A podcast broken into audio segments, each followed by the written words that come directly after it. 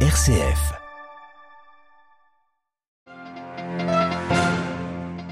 Le pape François a longuement reçu ce matin au Vatican le président américain Joe Biden.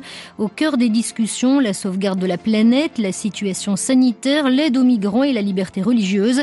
C'est actuellement avec le président français Emmanuel Macron que s'entretient Joe Biden. On y revient juste après les titres. Au sommaire également le sommet du G20 qui se tient ce week-end à Rome et l'ouverture dimanche de la COP26 en Écosse. Sur les ondes de la BBC, le pape a appelé un changement de perspective d'esprit et de regard, évoquant un défi de civilisation. Radio Vatican, le journal Hélène Détombe. Bonsoir. Le président américain Joe Biden rencontre en ce moment même le chef d'État français Emmanuel Macron à l'ambassade de France près le Saint-Siège à Rome. Un entretien en marge du sommet du G20 quelques semaines après la crise diplomatique franco-américaine liée à la vente de sous-marins à l'Australie. Joe Biden avait été reçu en fin de matinée au Vatican par le pape François avec qui il a eu une conversation de plus d'une heure. Cyprien Viette, la visite du président américain s'inscrit dans une une dynamique de rapprochement entre le Saint-Siège et les États-Unis. Oui, Hélène, le communiqué officiel du Saint-Siège sur cet entretien évoque notamment leur engagement commun pour la sauvegarde de la planète. Il fait également référence à la protection des droits de l'homme, y compris le droit à la liberté de religion et de conscience, un sujet particulièrement sensible aux États-Unis sur les questions de bioéthique. Ils ont également souligné leur attachement commun au multilatéralisme à quelques heures du sommet du G20. La Maison-Blanche précise que Joe Biden a salué le leadership du pape François dans le combat contre la crise climatique, tout comme son engagement pour garantir la fin de la pandémie pour tous à travers le partage des vaccins et une reprise économique globale équitable. Et cette visite de Joe Biden, Cyprien, a suscité un grand intérêt médiatique. Oui, l'étape vaticane de Joe Biden a pris un relief particulier puisque la dernière visite d'un président des États-Unis de confession catholique remontait à la venue de John Kennedy qui fut reçu par Paul VI en 1963. À noter que Joe Biden est le troisième président américain à être reçu au Vatican par le pape François après Barack Obama en 2014 et Donald Trump en 2017. Le président actuel s'était déjà rendu au Vatican à plusieurs reprises en tant que vice-président. Il avait notamment représenté les États-Unis lors de la messe d'installation du pape François en mars 2013. Merci beaucoup Cyprien pour toutes ces précisions. Avant la visite du président américain ce matin, le pape avait reçu en audience Moon Jae-in, le président sud-coréen. Les entretiens ont notamment porté sur la promotion du dialogue et de la réconciliation entre les deux Corées et sur des questions humanitaires. Plus de précisions à l'adresse vaticanews.va. La France et le Royaume-Uni toujours divisés sur le dossier épineux des licences de pêche post-Brexit. Londres a menacé aujourd'hui de renforcer les contrôles des bateaux européens dans les eaux britanniques. Une réponse aux mesures de rétorsion annoncées par la France. Elles ont été qualifiées d'injustifiées par le Royaume-Uni qui a annoncé la convocation de l'ambassadrice de France. Rome s'apprête à accueillir le sommet du G20. Il ouvrira ses portes demain dans la capitale italienne. L'occasion pour les grandes puissances de se pencher sur les grands enjeux internationaux et trouver des points de convergence pour parvenir à des décisions concrètes sur le climat, la pandémie et la relance économique, alors que la Russie et la Chine se font remarquer par leur absence. Les précisions de Blandine Hugonnet. C'est dans une Rome sécurisée par des milliers d'agents des forces de l'ordre que les chefs d'État et de gouvernement des grandes puissances se retrouvent ce week-end pour le G20. Parmi les grands défis au menu, la solidarité face à l'urgence sanitaire. Après bientôt deux ans de pandémie qui a isolé et renforcé les inégalités, le G20 doit organiser la distribution de plusieurs milliards de vaccins aux populations les plus pauvres. Des pays qui devraient aussi voir l'allègement de leurs dettes prolongé pour éviter la récession. C'est l'autre enjeu de ce sommet, relancer l'économie mondiale qui passe aussi par un accord international historique sur une taxation minimum de 15 sur les multinationales. Mais c'est surtout sur la crise climatique que le G20 est attendu. Alors que le sommet se terminera à Rome en même temps que commencera la COP26 en Écosse, le président du Conseil italien plaide pour une action incisive, coordonnée et simultanée en faveur de la protection de l'environnement, alors que les États du G20 concentrent 80% des émissions mondiales, dont les États-Unis, la Chine et la Russie. Mais ces deux derniers se font justement remarquer par leur absence ce week-end. Ni Vladimir Poutine ni Xi Jinping ne font le déplacement, des absences qui interrogent sur le succès de ce premier G20 en présentiel depuis le Covid, censé marquer le retour du multilatéralisme et aboutir enfin à des décisions mondiales concrètes. À Rome, Blandine Gonnet pour Radio Vatican.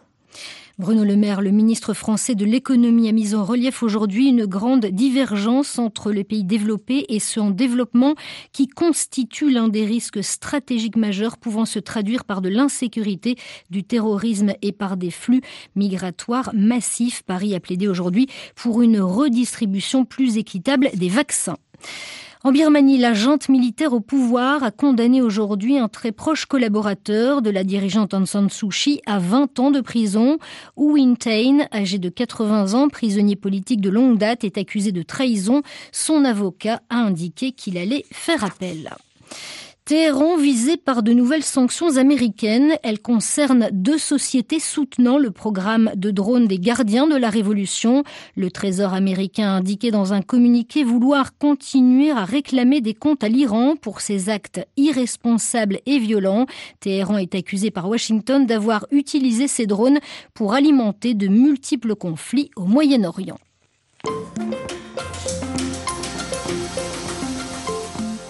À trois jours de l'ouverture de la COP26 en Écosse, où sont attendus les dirigeants de 197 pays et de plus de 20 000 représentants, le pape François s'est exprimé ce vendredi sur les ondes de la BBC. Le Saint-Père a de nouveau plaidé pour une culture de l'attention à la création. Le changement climatique et la pandémie de Covid-19 mettent en évidence la vulnérabilité radicale de tous et de tout, a souligné le pape sur la radio britannique, exhortant à un changement de regard.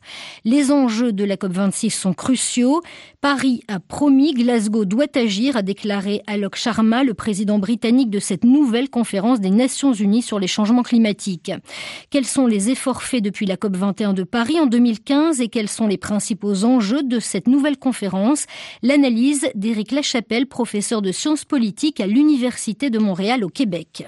Première chose à dire, c'est qu'au niveau mondial, c'est un progrès insuffisant. Depuis déjà deux décennies, les émissions ne cessent d'augmenter malgré les efforts diplomatiques euh, encourus pendant cette période.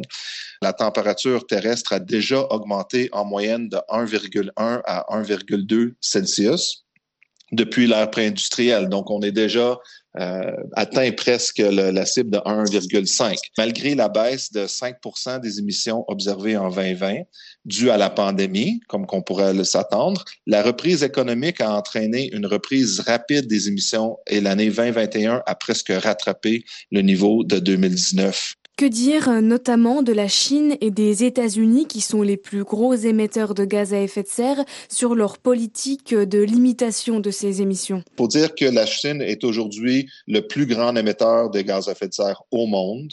Ses émissions ont augmenté de 25% entre 2009 à 2019. La Chine avait commencé à se détourner du charbon en raison d'un taux élevé de mortalité lié à la pollution de l'air et a beaucoup investi dans les énergies renouvelables.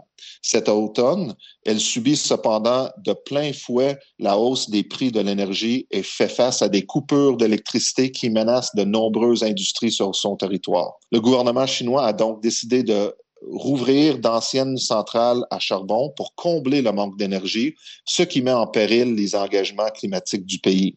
Même si son plan d'action est largement insuffisant, la Chine demeure assise à la table des négociations. C'est quand même une bonne chose. Maintenant, sur le côté euh, des États-Unis, on, on, voit un retour en force, on pourrait dire, des États-Unis avec l'arrivée de Joe Biden au pouvoir comme président, qui semble déterminé à positionner le pays comme leader de l'action climatique mondiale. Quels sont, selon vous, les principaux enjeux de cette COP26? Premièrement, pour rester sous le niveau de réchauffement de 1,5 Celsius, les émissions mondiales doivent diminuer de 7% par an jusqu'à 2030 par rapport au niveau actuel.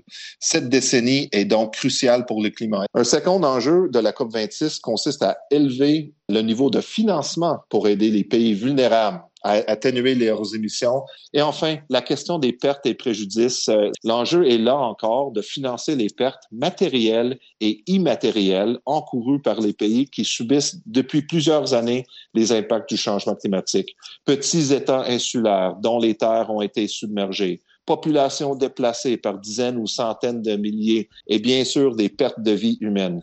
Interrogé par Marine Oriot, Éric Lachapelle, professeur de sciences politiques à l'Université de Montréal, était l'invité de Radio Vatican.